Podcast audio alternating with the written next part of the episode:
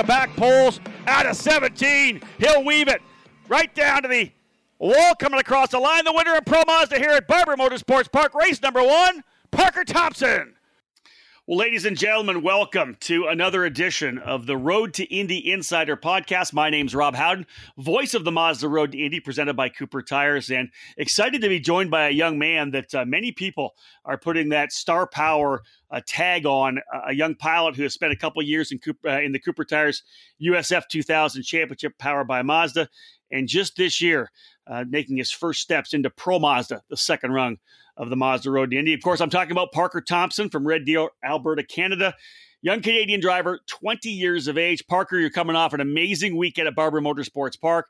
We're going to talk all about that. But first, I just want to welcome you to the Road to Indy Insider podcast. Well, thank you very much, Rob. It's uh, an absolute pleasure. We've uh, we've been interviewing since I was a, a, young a young kart driver, so it's uh, pretty cool to get on your podcast. And uh, I've been listening in, so it's uh, it's awesome to see where you're at. We've kind of our careers have grown together. It's pretty cool. It is awesome, isn't it? And I you know, look back to I think one of the first times I ever interviewed you was uh, at a kart race in Tucson, I think it was uh, Musselman Kart Circuit in Tucson, part of the Challenge of the Americas. I know you were probably 14 or something like that. Maybe I don't know what it was, but whatever.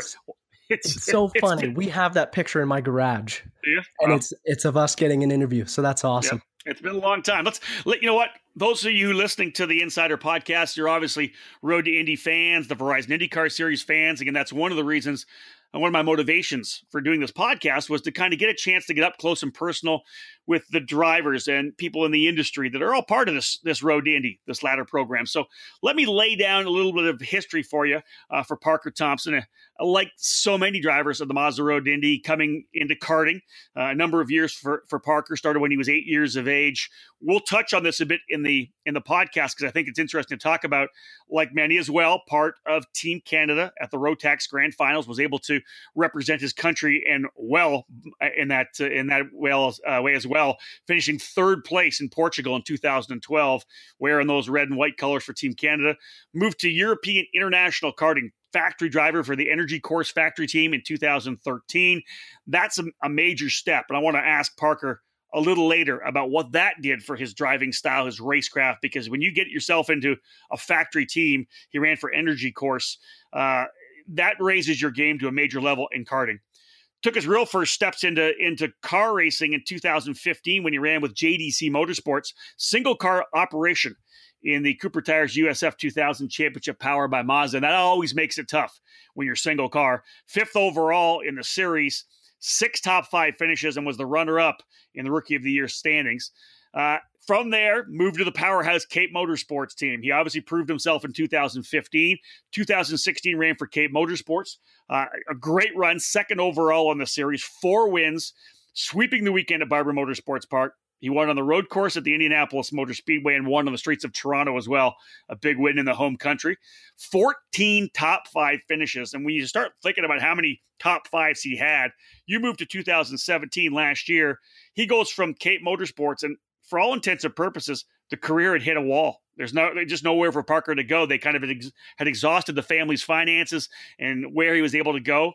Luckily, able to connect with Exclusive Autosports, the Canadian team out of Saskatoon, Saskatchewan, Michael and Kimberly Duncalfe. They're making their move from F sixteen hundred into the Mazda Road to Indy. They hook up with Parker to essentially be the guy that was going to take them there. The veteran driver, a couple years already in the series, brand new car comes out, the US, USF 17. They're going to put it in the hands of Parker to really build their database. He ends up coming out of the box. They're not the super, they're, they're good, but not hitting it. We got to Toronto and boom, that team rallied behind Parker after some early season struggles. He sweeps the weekend in Toronto, goes on to win as well at Mid Ohio. And as a rookie team, they finished third overall in the series, 11 top five finishes. So over three years in USF 2000, unbelievable. You're talking about 31 top five finishes for Parker Thompson uh, in USF 2000. And that's why I think so many people have jumped on board saying this kid just has so much talent inside the car.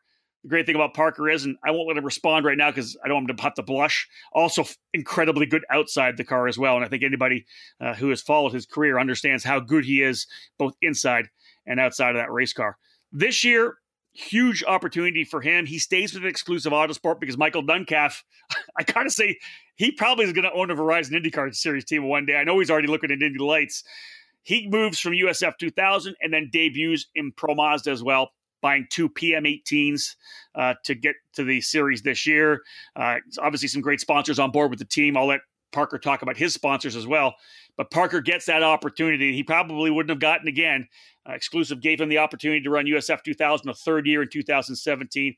He rolls in and, and, and pilots the car in 2018, strong out of the box at the St. Petersburg this year, and then comes in and sets a new track record, both poles, a main event win, and two podiums at Barber Motorsports Park to lead the series as we head to the month of May at Indianapolis. Uh, Parker, there you go. I just gave you uh, what the last uh, ten years of your career in, in, about two and a half minutes. Um, give me your thoughts when you look back at that body of work. Uh, when I get a chance to detail it like that, what do you think of that storyline?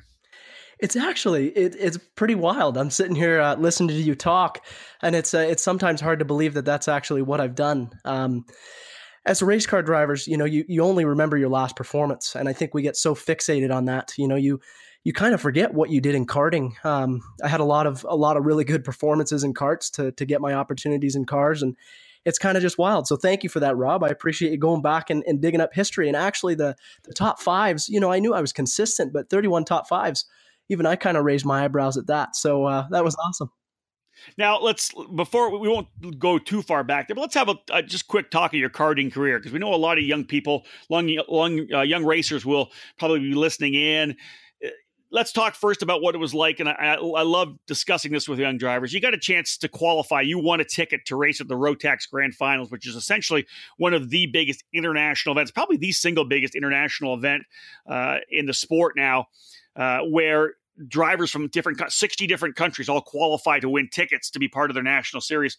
You end up qualifying to win and be part of Team Canada. You wear the red and white. You go to Portugal in 2013, and not only did you just go, and you're racing against 80 people in your class, whatever it was for that particular category. In, in the, I think you were in the junior ranks. Yes, sir. You end up finishing. You end up finishing third. That's absolutely massive. Yeah, it was a, a, pretty wicked weekend. It's so funny looking back at uh, my Team Canada debut. Um, so the first year in junior Rotax, I moved up early. So I was 12 years old. I moved up pretty well a year early. And when I got my ticket from the Gators Challenge of Americas, I went over to Dubai for the first World Championship there. Um, and that was a tough, a tough weekend. It was uh, I was the youngest competitor there, so I was the youngest out of anyone. And you're racing against 15 year olds, and I think even if I'm not mistaken, 16 was the cutoff for senior. Uh, so there was a, a four year age gap. Um, so I was much more better prepared when I went back to Portugal, and we kind of just hit our stride. It was a an interesting weekend. There was a little bit of rain, there was a little bit of sun, um, but all in all, really good memories. It's funny uh, looking back at that. Uh, Chris Freckleton, my my old karting mechanic, just messaged me after Alabama, after the wins, and said congratulations. And uh, it's always uh, a bit of deja vu when you look back at your karting career and, and how much he helped me get to where I was. Uh, talk about your karting career a bit too. Interesting when we're, we're talking about Indianapolis is the fact that you had a chance to run with Buddy Rice, Buddy Rice Karting, uh, a former Indianapolis 500 winner. Uh, what did you learn working with Buddy? He was obviously connected to Energy Corse, the the Italian chassis manufacturer. You end up moving there uh, to race with them in, in in 2014, I believe it was. Um, or was it? Yeah, was it 13 or 14? You can you can correct me. You end up going to race with uh, Energy Corse in Europe. First discuss what it was like working with Buddy and gaining knowledge from him. And then how did going to Europe and racing there for a year change your style of racing or even just change the way you approach the sport? Well, those are awesome questions. I mean, first and foremost, Buddy was uh, my first real driving coach, I guess you could say. Um, I went from my dad being my mechanic to on Buddy Rice's team racing in IKF when I was, you know, 10, 11 years old. And I really got fed to the wolves. I think that's uh, one thing. I went from racing club racing in Canada at the Calgary Kart Racing Club to IKF where there was, you know, 40 or 50 kids and they were really strong kids. And that's uh, that's back then when you were racing, you know, three or four categories every weekend, so the seat time was was pretty large. Um, but Buddy was is he was pretty huge to my career. Honestly, he taught me a lot of things that, you know, I, I may have not understood in the moment. Uh, but as I grow up and as I get more mature, it's funny what you look back on when uh, what he taught me back then, and you, the light bulb goes off and goes, "Oh, you know, he he did win the Indy 500, the Rolex 24. He's a pretty smart dude, so massive respect to Buddy, and I, I can't thank him enough for the for the stuff he taught me along the way. I mean, when it came to racecraft racing in IKF." Uh, you took a club racer from you know a 12 kart grid. Now you're all of a sudden you're putting him up against 50 of uh, the West Coast and the U.S.'s best competitors. That's a big step, and, and Buddy really eased that transition well. And then growing up the relationship, I mean, till I was 15, 16, I had a relationship with Buddy, even my first year at cars. But um, talking more about the move to Europe, I think um, Europe changed me more as a person rather than it did a driver. Honestly, uh, that was a pretty big move. Um, looking back at it, I was 13 years old when I went over there. And, uh, you know, I got that contract right after Portugal, after I'd finished third. Mick Panigotta, uh, the owner of Energy Corse, said, We need a North American driver. At the time, uh, Santino Ferrucci was moving on, so they, they needed another another North American representative to kind of sell the brand here in, in North America. Got the contract, and within two weeks, I had to make a decision if I was going to go on a plane to Italy for 12 months or if I was going to stay home. And that was, uh, I mean, talk about a family discussion. Um, you know, dad wants me to go. He's a true racer. Mom, I'm an only child. Mom wants me to stay home. Then we got past kind of that discussion of, okay, I'm going, but now how do we sort out school? We've only got a week left to, to figure out how I'm going to still do schooling over there. Uh, so then I got put on online school and, and met some really great, uh, really great teachers and principals that helped me get through grade nine schoolwork while I was over there. And then just talking about the move, I mean, I got lost in the Frankfurt airport while I was over there, uh, moving to Italy. My first trip over there, you know, I'd I'd flown by myself before, but never in a um, huge international airport like Frankfurt. So I got lost and missed my connection. And then you talk about just the move over there. Um, not many of the team members spoke Italian. The family I moved in with didn't speak, uh, or excuse me, didn't speak English. They spoke Italian. Uh, the Billet family that I moved in with, who I actually I still keep in touch with, they're a great family. They didn't speak any English. Uh, so when oh I moved, yeah, like wow. a lot of people I don't think understand. Um, you know, the racecraft was different and the racing was different, but I was just trying to wrap my head around the culture, the language. Growing up, there was so many different struggles that I went through in that uh, point in time in my life, and I think I, I look back at that. That is really that one year shaped me into okay, this is what I want to do. I've given up everything. I gave up my my language, my culture, all my friends back home. I gave up my family. I'd pretty pretty much given up everything at that point in uh, in order to to try and become a, a professional race car driver. So that was a, a pretty big turning point in my career. You know, I think that uh, any young driver, if they're going to do it, have to go all in, right? You you, you got to give up. Maybe you give up the girlfriend when you're young. You give up having that little sports car. You, you just give up so much because you have to dedicate yourself to it. And I think, obviously, leaving home as a single kid and, and moving there was a huge step for you. Now, you learn that, that such a challenge, such uh, you know, pushing you to the edge personally of what you've ever done before let's look at the next couple of years because I, I, find this really interesting because you know we always talk about the Mazda Road to Indy, how it's kind of a two year program at every level. We've seen drivers do three years, uh, and that's even better, but a two year program at every level. You come in, let's say into USF 2000, you learn the tracks, you learn the program, just learn the culture, and then next year you come back and win. So many drivers have done it that way. You come in your first year with JDC Motorsports, a team that had done well and won Pro Mazda championships in the past. You're the only car they've got, single car team and then talk about a stark contrast. You go to single car team as a rookie to the second year driver to the, you know, the powerhouse juggernaut Cape Motorsports. How did both of those challenges continue to develop you as a driver and as a person? Because, you know, being with John Church and the crew, great family team with JDC Motorsports, and then you go obviously pressure to perform as a rookie, but then you go to Cape Motorsports where you're expected to win races. And the way that Nicholas and Dominic have you know developed drivers and really push them to be 100% from the minute you leave the paddock or leave the pit lane to the minute you come back those two years of your life and your career i have to think that they must have just continued that that you know steep learning curve and development that you had when you raced karts in italy no, for sure, Rob. I think you hit the nail on the head there. I look at, um, I'm very thankful that I had the opportunity to go to Italy because the the absolute pressure I had on me over there. I mean, every race I was racing just to stay over there. um, if I had a bad performance, I was probably on my way back home. So Italy really prepared me, I think, in terms of just that that competition level. You've got 130 different kids from all across Europe. They all know the tracks, they all know the kart, they know the engines. I showed up and I had to perform right away, and and actually I, I got a podium my first WSK race in uh. So that was a great debut. I had a great rest of the season with a couple poles and a couple wins throughout the season, and I think that really set the stage um, for my USF 2000 debut. Now, looking back at my career, if I had to do it again, and if there's any young carters listening right now, jumping into the Mazda Road Indy, I don't care how good of a, a kart racer you are or how competitive you are, that was a big step. That was a, a really big step.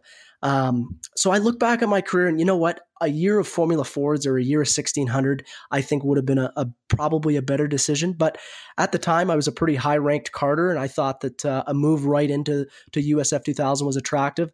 Obviously, you kind of touched on uh, budget not being not being there for me all the time. So it's pretty attractive when you have a chance to win your ride in Pro Mazda next year. But I think you can't get caught up in that. You've got to realize that you've got to build a foundation before you move into USF, so that when you do, like you said, you can you can come out and compete for wins. So that first year with JDC, awesome team. I love John Church, and, and I have a ton of respect for him as a team owner, and, and even just as a family, he's a he's a really awesome guy. He let me stay at the house a few times, and he's got a great family there. Um, but that first year was tough. It was a one car operation uh, as a rookie, I didn't know how to set up the car properly. Uh, as a, you really couldn't expect any rookie to their first year of cars. It's not like, I mean, a lot of rookies on the Mazda Road Indy, they say they're rookies, but they've had a year or two of Formula Ford. They've mm-hmm. maybe done F4 before. My USF 2000, my first race start in a car was at St. Pete Turn 1. Uh, we're not going to touch on how that went, but no, let's, um, leave that alone. Yeah, exactly. So it was a, it was a learning year, uh, but at the same time, John Church and then uh, my then engineer Ricky Cameron did an awesome job of bringing me up to speed. I actually had Buddy Rice then too on my team as uh, kind of an over overseer and as a driver coach, and, and they did an awesome job bringing me up. But like you said, you know, first year to learn all the tracks, plus I'm learning how to set up a car, plus I'm learning how to work with uh, your engineers and your crew members. It was a it was a tough year. Uh, fifth place is great, but I'm a pretty competitive person. I wanted to be up higher, and I wanted to compete for a championship, and that kind of set the stage for 2016 when we went uh, to Cape Motorsports. So I mean, as a lot of people know, um, Cape Motorsports was my all in. That was my really it set set up to be my last year in cars, and I think um, that pressure was was tough on me. you you go in and you put all this pressure on you, knowing that you only have one more year. You promised your sponsors and your family that this was the last year that you were going to ask for money. This is it. I have to win this year. You lead the championship from the second race of the season to the second last race of the season, and then a flat tire lets go and it it, it all kind of crumbles. That was tough, but um, mm. it was great to work with Dominic and Nicholas Cape. I think they really respected the fact that I'd been to Europe and I, I was used to the pressure. You know, when you race against 130 carters, um, people always ask me, you know, do you have to go kart to be fast in a car? I don't think you have to to go kart to necessarily set a pole lap in a race car, but I think the pressure that you get from karting when you race against 130 kids that all want to win, um, the pressure on the weekends and how quick they are. You know, in karting, you only get a couple practices. You're into qualifying, you're into racing, and it's over. Um, you know, you get used to that standard system, and I think that's really what helps uh, karting kids move into cars and ease that transition. When you get into USF, it's a pretty relaxed weekend. I mean, you've only got one practice, a qualifying, and a race. You know, you're, you're kind of used to the flow, and I think that's what karting really helps. Um, so to say there was more pressure with Cape, I don't know. It's you know Mick put a lot of pressure on me in Europe when I was 14 too. Yeah. Um, so I wouldn't necessarily necessarily say there was more pressure from the the team aspect, but I would say from a budget aspect, knowing that this was my only shot to to move my racing career forward, I'd say that pressure kind of outweighed everything when we look at your career, Parker, I guess that's where it is, right? There was a there was a certain amount of budget you knew you were going to be able to develop through the family, through your sponsors, and that particular year uh, with with Cape Motorsports uh, in 2016, that like you said, that was your all in. That's this is the money we've got. This is the sponsors are saying I'm behind you, and I've got to win the scholarship. I got you essentially had to pull the Spencer Pigot and or whoever it may be and win that championship and and keep rolling from there. That for a young guy like that and and having a dream that you've committed to that really that really i can understand the amount of pressure that seems like it would be just extremely tough week in and week out It really was. And especially, I mean, you're battling with your teammate, then Anthony Martin, who I was actually good friends with before we started the season. I mean, we it's kind of funny the history goes back. I was with JDC, a one car operation. Um, he was with uh, Cummiskey, which was a at then a, a one operation as well. And we were kind of the outcasts, you know. We we sat together at the drivers' autograph sessions and talked. And you know, he was from Australia, didn't know too many people over here. I was from Canada, fresh out of karts, and and didn't know many people. So we we kind of grew a bond together. And then we get situated as teammates together, and you get pitted against each other. Now, Anthony and I handled it really well, and it was all. It, he, we were both very classy in that whole thing. I mean, um, I always say if if I couldn't have won that championship, there would have been no no person I'd rather see lift the trophy than Anthony. But at the same time, I remember tearing up um, when it was all said and done in Laguna Seca and getting out of the car and watching him hoist it. You know, that's a day you'll never forget. Even that banquet, sitting there and and watching him hoist the trophy. I, you know, it doesn't matter if he's your friend or not. It's the it's that's your 350 that you needed to move up into Pro Mazda to move your career forward. So it's kind of funny the emotions at that banquet sitting there with my dad. I know we uh, there was an In and Out burger at Laguna Seca after the banquet. my dad and I we were both at the banquet together and, and he said, I'll take you out for In and Out Burger. And this was a little bit later after the banquet. And I, I just remember sitting in our suits at In and Out Burger going, Well, what now? You know, what what do we do now? Um, that was tough. I mean, it, there was a three or four months there. Um, I knew I had the Team Canada scholarship locked up, so I knew I'd be going to England. But after that, uh, life as a race car driver, I put my helmet on a shelf. It was a, a pretty tough time there until I got a call from uh, from Michael Duncalfe. Let's go, and let's go to that. You, you have that those those stark cold days when you think that uh, this is it. You know, I, am I'm, I'm gonna have to rethink what I do, how I fo- approach everything. Where am I to go? Am I to try to be a driver coach somewhere? whatever it may be.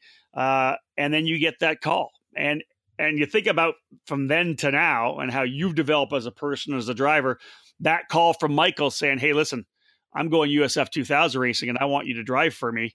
Um, talk about that a little bit because I think that offseason much must have been because I know you and I were going back and forth talking for the insider, and I wanted to find out if you were coming to race or what you were doing.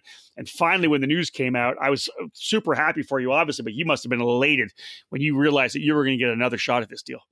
Well, you uh, even all the way up until the first race of the season, you never think it's going to happen because there's so many different um, opportunities that fall through, and you know, especially as a race car driver, and, and when you're hunting for your own sponsorship, people will uh, they'll promise you the world, and then they'll they'll come up short, and and that's kind of just unfortunately motorsports with the expense. That's that happens quite a bit, but um, the relationship with Michael Duncalfe and I goes back a long ways. I mean, when I was racing in the Western Canadian Karting Championship, uh, he came up and introduced himself to me. This uh, we always tease. He's he's always a slick looking guy. We love it.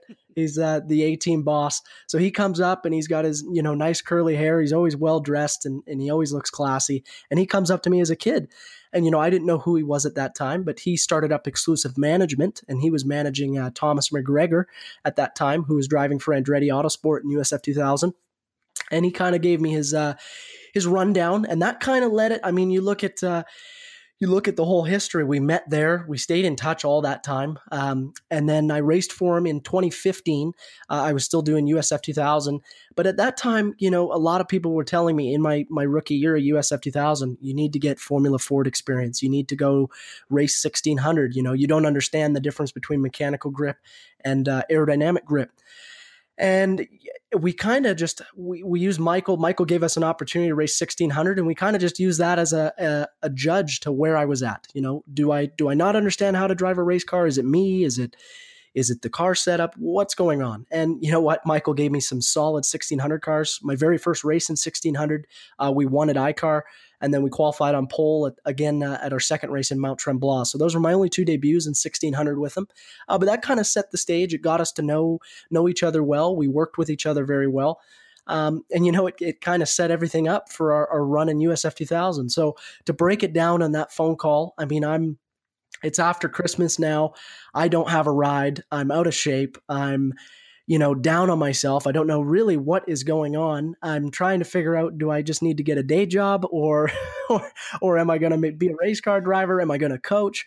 What am I going to do? And you get that all oddball phone call that uh, that says, "Hey, can you come test our car at Sebring?" And and that's kind of how it happened.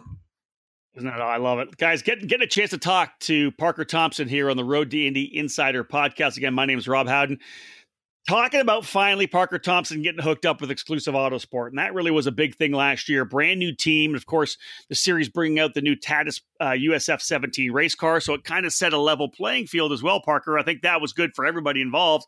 It wasn't exclusive coming in trying to battle with the Cape Motorsports and the, and, you know, the Pabst Racing who have years of, of notebooks on chassis set up for the old Van Diemen's. It was this level playing field where, hey, you know what, we're all going to go to work to try to see how this car works and to see what happens. You guys came out of the box fairly strongly, had a couple of issues here and there, but finally you broke through at Toronto. You sweep the weekend in Canada uh, on the streets of Toronto. Let's talk about that weekend. Has it kind of turned things around? You guys got off to a, a set of not not the quickest of starts. You were strong, of course, had some minor issues, but it all came together at Toronto for you. Yeah, I mean, Rob, I don't think we'd be here talking uh, today if it wasn't for those two races in Toronto. Those were uh, not only huge for exclusive autosport to, to get drivers this year, but they were pretty huge for my career. I had a, a lot riding on that career. I mean, I'd, I'd pretty well sold all my sponsorship around one race, which was Toronto last year. I had all my sponsors at the race, I had all my family at the race. And uh, we were coming off our worst finish in the USF 2000 category with exclusive autosport at the Oval at Iowa. It was a yeah. real tough weekend for us. Um, but you know what? I, I, took the team in the hauler with Michael, and Michael and I gave a pep talk to the team saying, We're going to our home race. Who cares what just happened in this circle? Forget it. We're never coming back here again. Don't worry about it. Moving forward, let's go win Toronto. And you know, it's funny. I don't think, and this is me being 100% honest, Michael and I knew we were going to win that race. Even after Iowa, we said the day after, we were sitting, I think, in Denny's before we caught our flight. And Michael and I sat down and said, We are going to win Toronto. And it's funny, we told team members that, we told other, we told media that. We we actually we went ahead of the the group and said we're gonna win it. We almost put ourselves on the line. And I don't think anyone we told uh, believed us. I think we got laughed at a few times, but it's kind of funny looking back at that, just how confident we were that no matter what, we were going to come away with a win that weekend. And then when it all does come together, it's it's not that we didn't believe it, but I think um, that's the first race that both Michael and I teared up at. That was. Uh, there's not uh, another another weekend that comes to mind as the most uh, special weekend I've had behind the wheel of a race car. You've talked a couple times about having post uh, post let's say post event meals. you, your you and your dad In Out Burger after the banquet. You know, you talking to to Michael after Iowa. How different was the post event meal discussion with Michael Duncalfe and your sponsors after you uh, swept the weekend in Toronto. That at that point, you must have really believed that there was things were going to turn around a bit for your career. You know what? I uh, I've always had faith in Michael and I. It's funny we. Uh, we click really well together. Um, we're we're very much the same person, but at the same time, what he lacks, I make up, and what I lack, he makes up behind the wheel of a race car. And even in business, getting sponsors, we just we work so well together. So I always had faith. You know, you take away Toronto, I still had faith that we could get the job done. Um, but uh, when you actually get to go out and prove it to everyone that we did it, and you know, it wasn't fluke. We qualified on pole, and we went out, we led the entire race and, and got the race win. So I was just, uh, I mean, I was elated. I, I couldn't believe we had done it. Um, but at the same time, I knew we were going to do it. It's, it's kind of that funny feeling. Um, but it's just all the hard work and, and the blood, sweat, and tears that went into last year to make it even happen. I mean, the fact that I was on the grid was just short of a miracle. Um, so then to win our home race, I mean, if you could you could ask me at the start of the season, what race would I like to sweep? I mean, I would have said without even answering, even this year, Toronto is the race for me to sweep. It's my family, my fans, my sponsors are all there.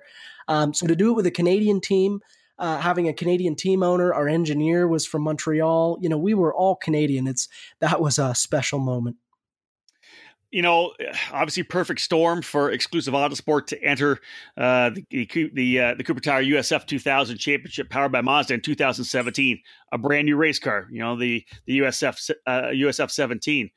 Here we go, 2018. The PM18 lines up, new car for Pro Mazda. Michael Duncalfe says, "Let's do this. We're expanding our program even more. We're going to add two cars to the series." You find yourself on the grid in Pro Mazda. There was a time when you thought your career was over. A couple years later, you find yourself on the Pro Mazda grid at, at St. Petersburg with this new team, everybody fired up. And then you go to Barber Motorsports Park last weekend after getting your first race in the books. You had a good week. Uh, you had a great weekend off, of course, at, at, at St. Petersburg. but wow, were you surprised by how good you were at Barber? New track record, two pole positions. You dominate race number one, and then have a great run in race number two, finishing second to lead the points. That perfect storm, first couple of weekends. First, what are your initial thoughts on that? You know what? It's interesting. I'm, I'm going to give you a, a, different aspect to this question. I, I love the question. Um, was I surprised? Spin it as you will. It's fine. Perfect. Was I surprised? It's so funny, and I'll, I'll, give you some insight to Michael and I. We get done the race, we get done the podium. You know, we were happy. Don't get me wrong. We walk back into the trailer, and we both look at each other, and we both have the exact same look on our face. And I go, "Yeah, it's a little different, isn't it?" And he goes, "It is different. It doesn't feel that great." It, it feels like it's expected. And, and honestly, the wins at Barber and what we did at Barber felt like it was expected. We have done so much work in this offseason uh, to put this team where it is. I mean, my hat's off to Michael. He's he's brought on board Tim Lewis as an engineer. So for those of you who who know your engineers, Tim has done Champ Car. He's done a bunch in sports car. The guy is just super switched on when it comes to racing. I've I've never worked with such an awesome engineer. I mean, everything I say, the guy he does a couple clicks here and, and spread some pixie dust on it, and all of a sudden my problems are fixed. And it was like that at St. Pete too. And I, I think it's a two part question. Going back to St. Pete, I had never been so frustrated. I'm sure a few people saw um, you know, we I really felt that we should have came out swinging in that race. I, I, felt that we should have took it at least the first win. That's on me, and then the second win, uh, just qualifying didn't go well for us on the on the race too, and, and we had to settle for fifth, and it was tough. That made me train really hard in that month after St. Pete because I wanted to come out to Barber and show everyone the potential we had. Um, so to to say I was surprised, you know what? This team has got so much potential. I, I'm telling you.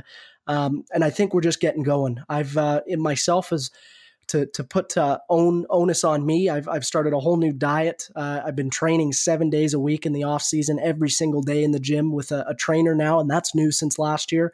So physically, I think I'm I'm at the best shape I've ever been in my racing career.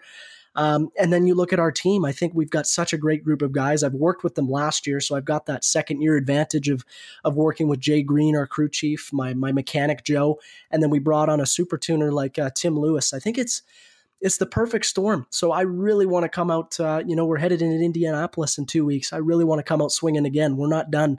We want to keep pushing the boundaries and, and keep trying to extend this points lead you know, there's there's so many different components to the formula uh, to have success on the Mazda Road Indy. You've got the team, you've got the driver. You're doing even more things as you just detailed to, to raise your game to another level. How is the success from last year and the success from this year? I, I would assume there there's got to be some waves of momentum in terms of partnerships and sponsorships and backing. I know you've I know you've got some great people that have been with you for a number of years. I know you're working with Badlands now as well.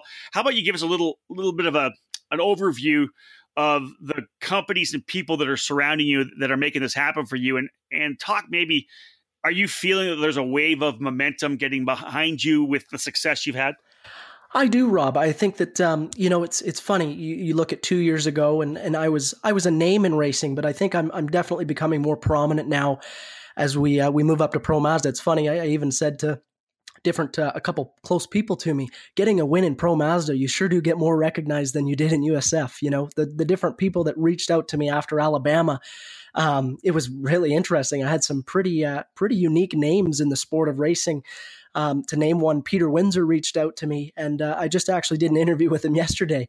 Uh, so it's it's pretty unique to to garner um, some prominent people in racing to, to get credit for what we're doing here at Exclusive Autosport in in the Pro Mazda Championship. But to touch on uh, the sponsors, you know, last year I had the opportunity to run the Montreal F1 Grand Prix with Michael in 1600.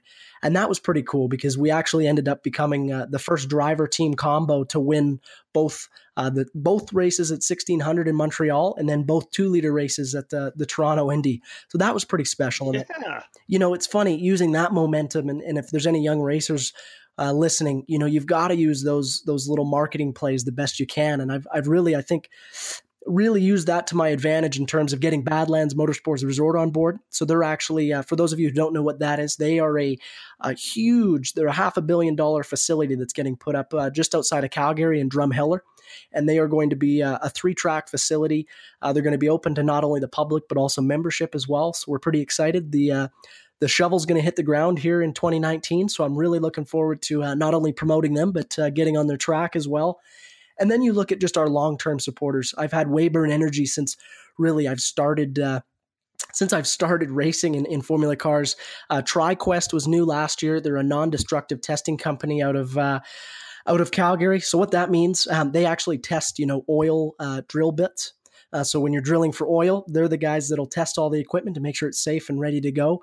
Uh, so I've, I've really garnered a few companies that just, they believe in what we're doing. They believe in the whole Canadian aspect of not only a Canadian racer but a Canadian team, and they uh, I I don't want to speak for them, but I think they uh, they're on board to try and try and get us to the Indy 500. I mean, that's ultimately our goal is to try and get to IndyCar, no matter uh, no matter what it takes to get there. So I love to. I obviously love hearing that you've got some some vibrant and passionate people behind you because I think that's key. You need to you know people have to be along for the ride. They want to be part of this journey right? This this story uh, of parker thompson. Now let's talk about you as well. And people hear you now they're getting a chance like you said pro mazda a little more in the spotlight. You're going to be into some more interviews. And when people hear you obviously parker you're you're very well spoken. I i've known you long enough that i remember when i first interviewed you uh, I, I, believe it was Tucson, and you blasted out this interview, this commentary as a 13 year old kid. And I was, I just went, wow, who is this kid? Because you had it back then, the understanding and the ability to, to, talk, which is, I think, so much a part of it. Because as a race car driver, you're not just a driver, you're also a, a product and a company representative. Moving, you've one of the things where I want to roll with this is one of the things you've done is you really have kind of embraced being able to public speak, but you've been able to leverage that through something that's near and dear to your heart. And I think we all, everybody knows the issues of texting and driving. You have your own initiative and you speak to a ton of kids, students around Canada every year. It's your Drive to Stay Alive initiative.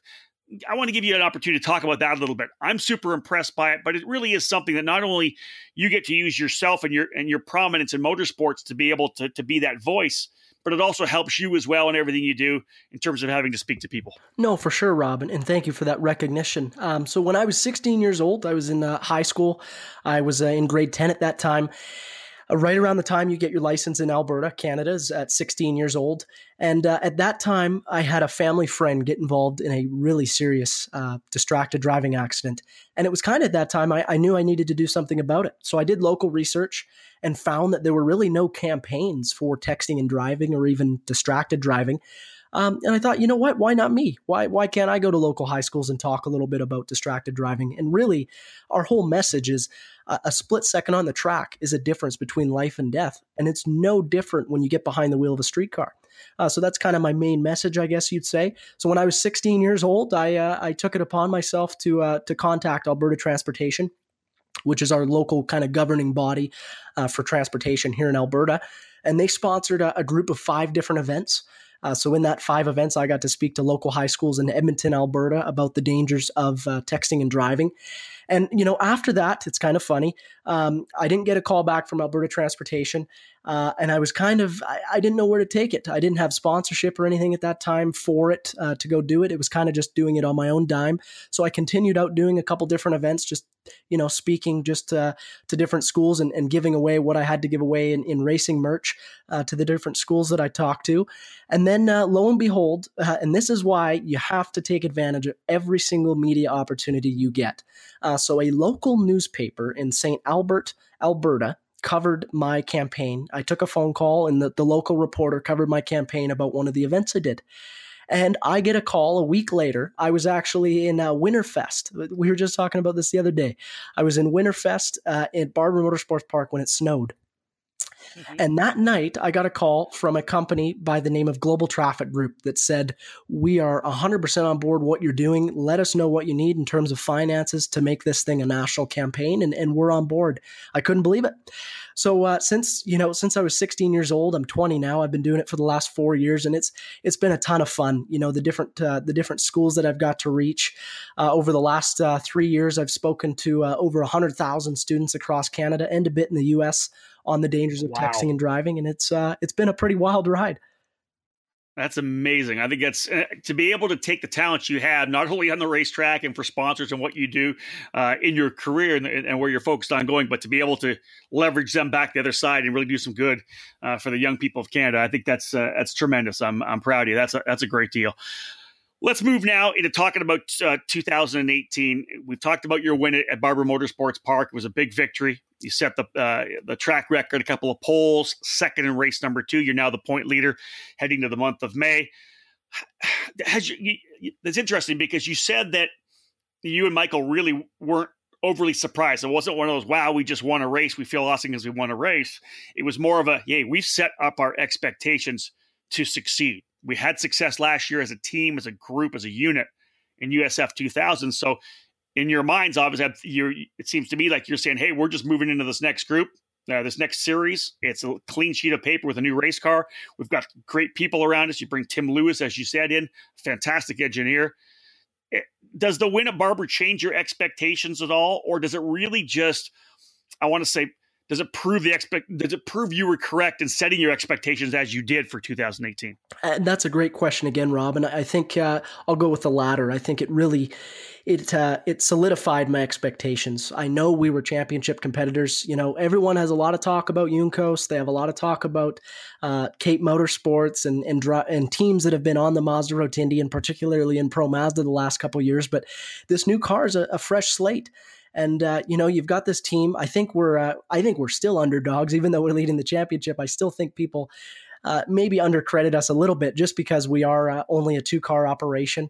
Um, you know, and it's it's funny. There's a little bit of a, a chip on our shoulder. I'll say. You know, I I've got the same suit as last year. I've got the same helmet. Uh, you know, it's not like I'm I'm spending more than I can. I, I can only afford what I can. And, and Mike's uh, in a particular situation. You know, he's uh, you know we might not have the nicest hauler on the Mazda Road to Indy or the nicest tent, but what we spend our money on is going fast and, and getting wins. And I think that's exactly what we've done. Mike is uh, he's maybe he doesn't have the flashiest rig on the Mazda Road to Indy, but you look at the where he spent the money. He spent the money in the engineer. He spent the money in the setup pad and the stuff that actually counts for tenths on the stopwatch. And and that's I really can't respect him enough for that. We've got the same vision. We love winning.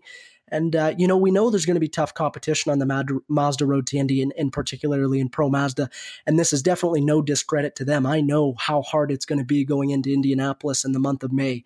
I know they're not going to make it easy for us. Uh, but at the same time, I've just, I've never had uh, such confidence in the people around me to go out and get the job done.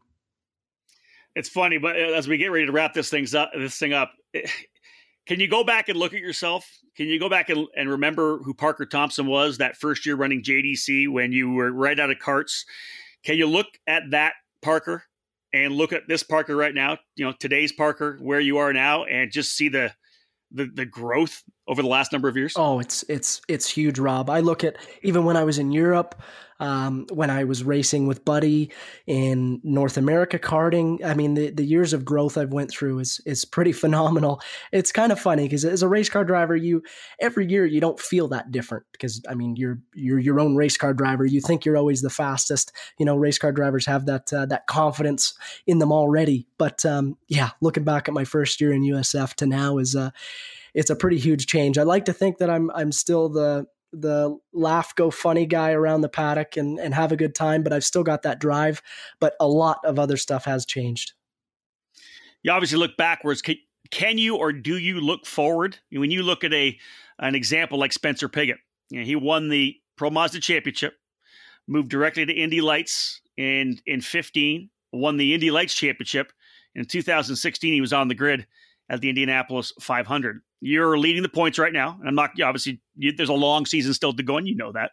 Uh, but there is an outside shot or an opportunity, at least, for you to be on the grid in the Indianapolis 500 in 2020.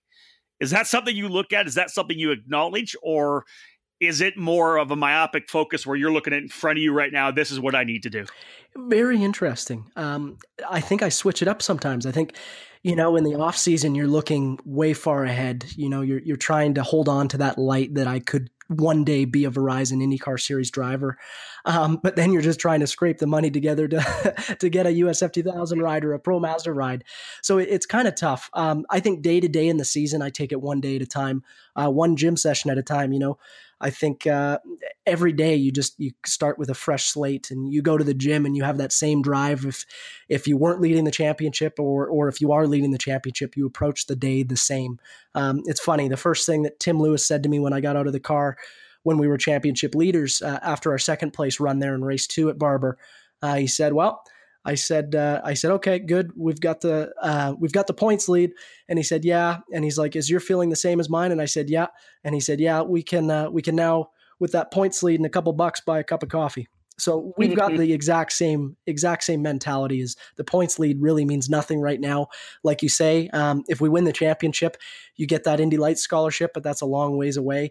Um, looking long term, do I look up to guys like Spencer Pigot for sure?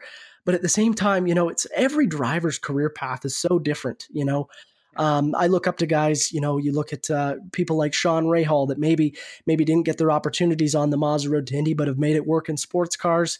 You know, I'm I'm looking everywhere, but right now I know that what I need to do is go out and perform no matter what in Pro Mazda, and hopefully that opens up opportunities down the road.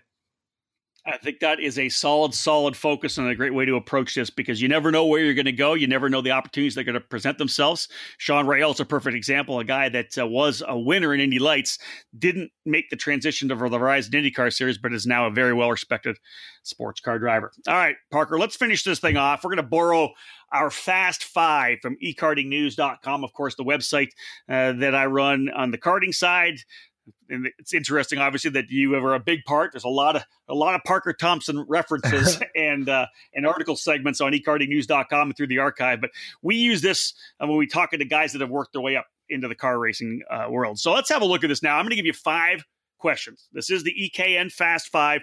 We're going to talk about your karting career and your your journey in karting, but we'll also give you a couple of opportunities potentially to give two answers. Perfect. Are you ready? First question, fast five. Perfect.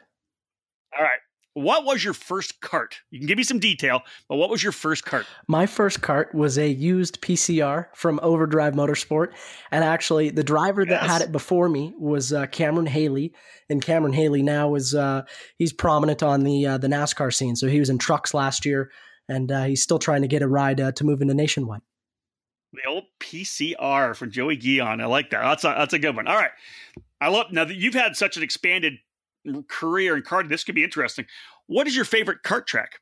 Oh, good question. Okay, so um, I would have to rate Genk in Belgium as uh, definitely one of the top uh, top tracks I've ever been to.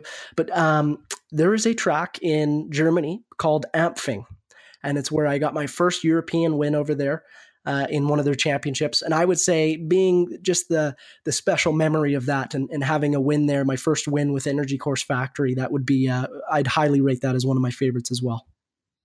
How about your favorite car track? Let's just we'll kind of go two A and two B. Your favorite car track? Oh, I think you know that one. Barber Motorsports Park is treating me pretty good.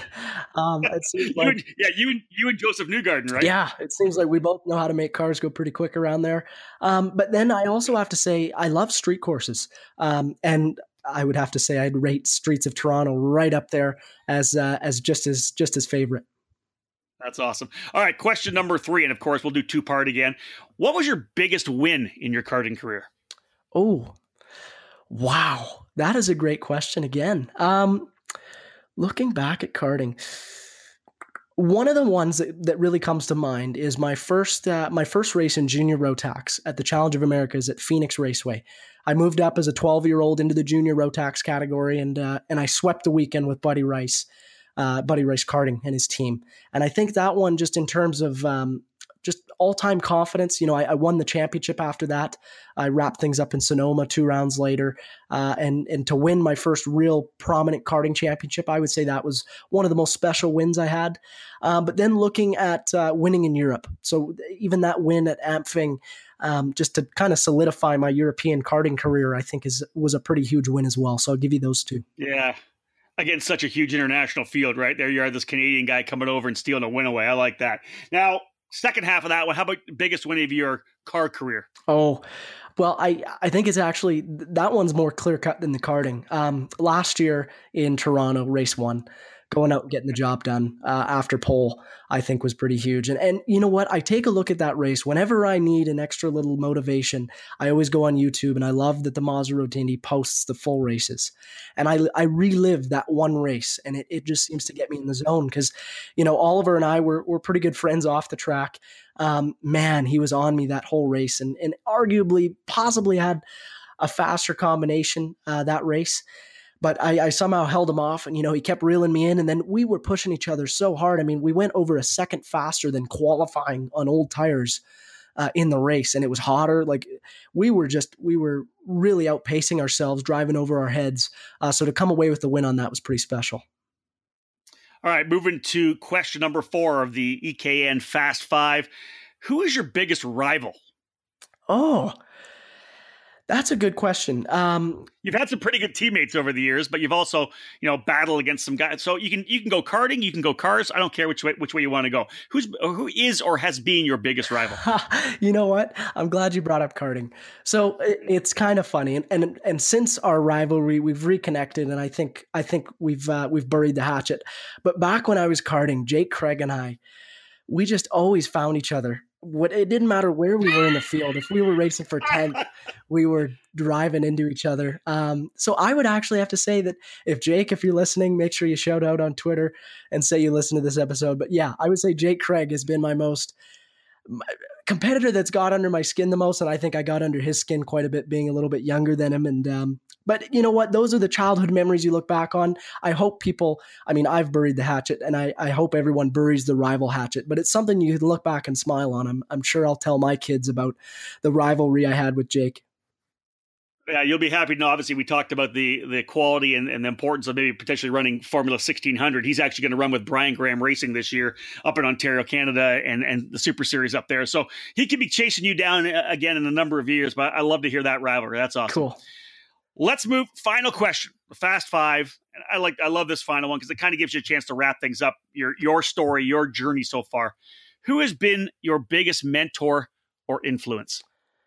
Man, that's uh, these are wicked questions. You really uh, you're going past the skin, and we're we're cutting the onion there. Um, you know, I would say my father, and I, I know every I knew racer I knew you were going to say going to say their yeah. father. Um, well, not everybody says it. Okay, no, that's I get well, it. I get it. I yeah. hope he I hope he listens to the end of this. I'm not going to tell him to, but I'm sure he'll find it. And and if he does listen to it, that's awesome. But uh, there has been just so much emotion the last couple years. Um, of where we've come from and what we've done. And uh, there's been so many com- conversations of uh, do we do we give up or or do we keep pushing forward? Do we what do we do? And there's been so many of those hard conversations over.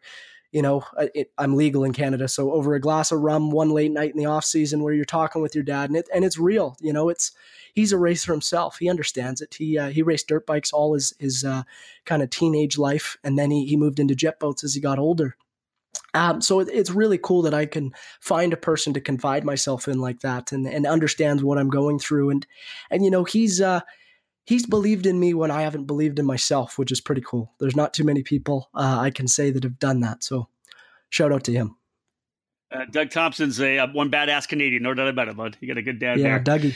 Well, there, dude, you got through it. You got through the fast cool. five. Nicely done. Again, Parker Thompson here, ladies and gentlemen. 20 uh, year old driver to Red Deer, Alberta, Canada. Currently the point leader in the Pro Mazda Championship presented by Cooper Tires, coming off a massive weekend at Barber Motorsports Park. Parker, thank you so much for joining me here on the Road to Indy Insider podcast. Uh, you know, when I when I knew I was going to restart it and get it rolling, you know, I had a couple of quick guys I wanted to talk to. You and I have done podcasts with other people as well, where we've both been guests uh, I knew it would be a great one. And this was good. A lot of insight into uh, you know a young driver's journey, his career, coming out of karting. Um, and I think you obviously know what you feel. You're getting a growing group of fans and people that really want to support what you do. It's uh, it's been a fun journey, hasn't it, so far? It really has. You know, it's uh, this has been this has been pretty cool to actually look back. I think as race car drivers, we don't uh, we don't take time on a Friday night to look back at our career and see what we've done, and, and sometimes you need that. Uh, you need to look back. I, I, know there's a lot more that I have to accomplish if I want to be a, a professional race car driver, but it was very fun, and, and I, I, really enjoyed the opportunity to uh, get to discuss my career with you, Rob. Thank you again, Parker. And again, all of us looking forward to the month of May at the Indianapolis Motor Speedway. Of course, the IndyCar Grand Prix early May 1st, uh, like the 10th or the 12th, I believe, that that event. Of course, Parker will get on the road course there in his PM18 with exclusive Autosports. And then we'll head at the end of the month to the Carb Night Classic, both USF 2000 and Pro Mazda on the quick 5 8 mile oval at Lucas Oil Raceway. That wraps up another episode here of the Road to Indy Insider podcast. My name is Rob Howden. Thank you for joining us, ladies and gentlemen. Bye for now.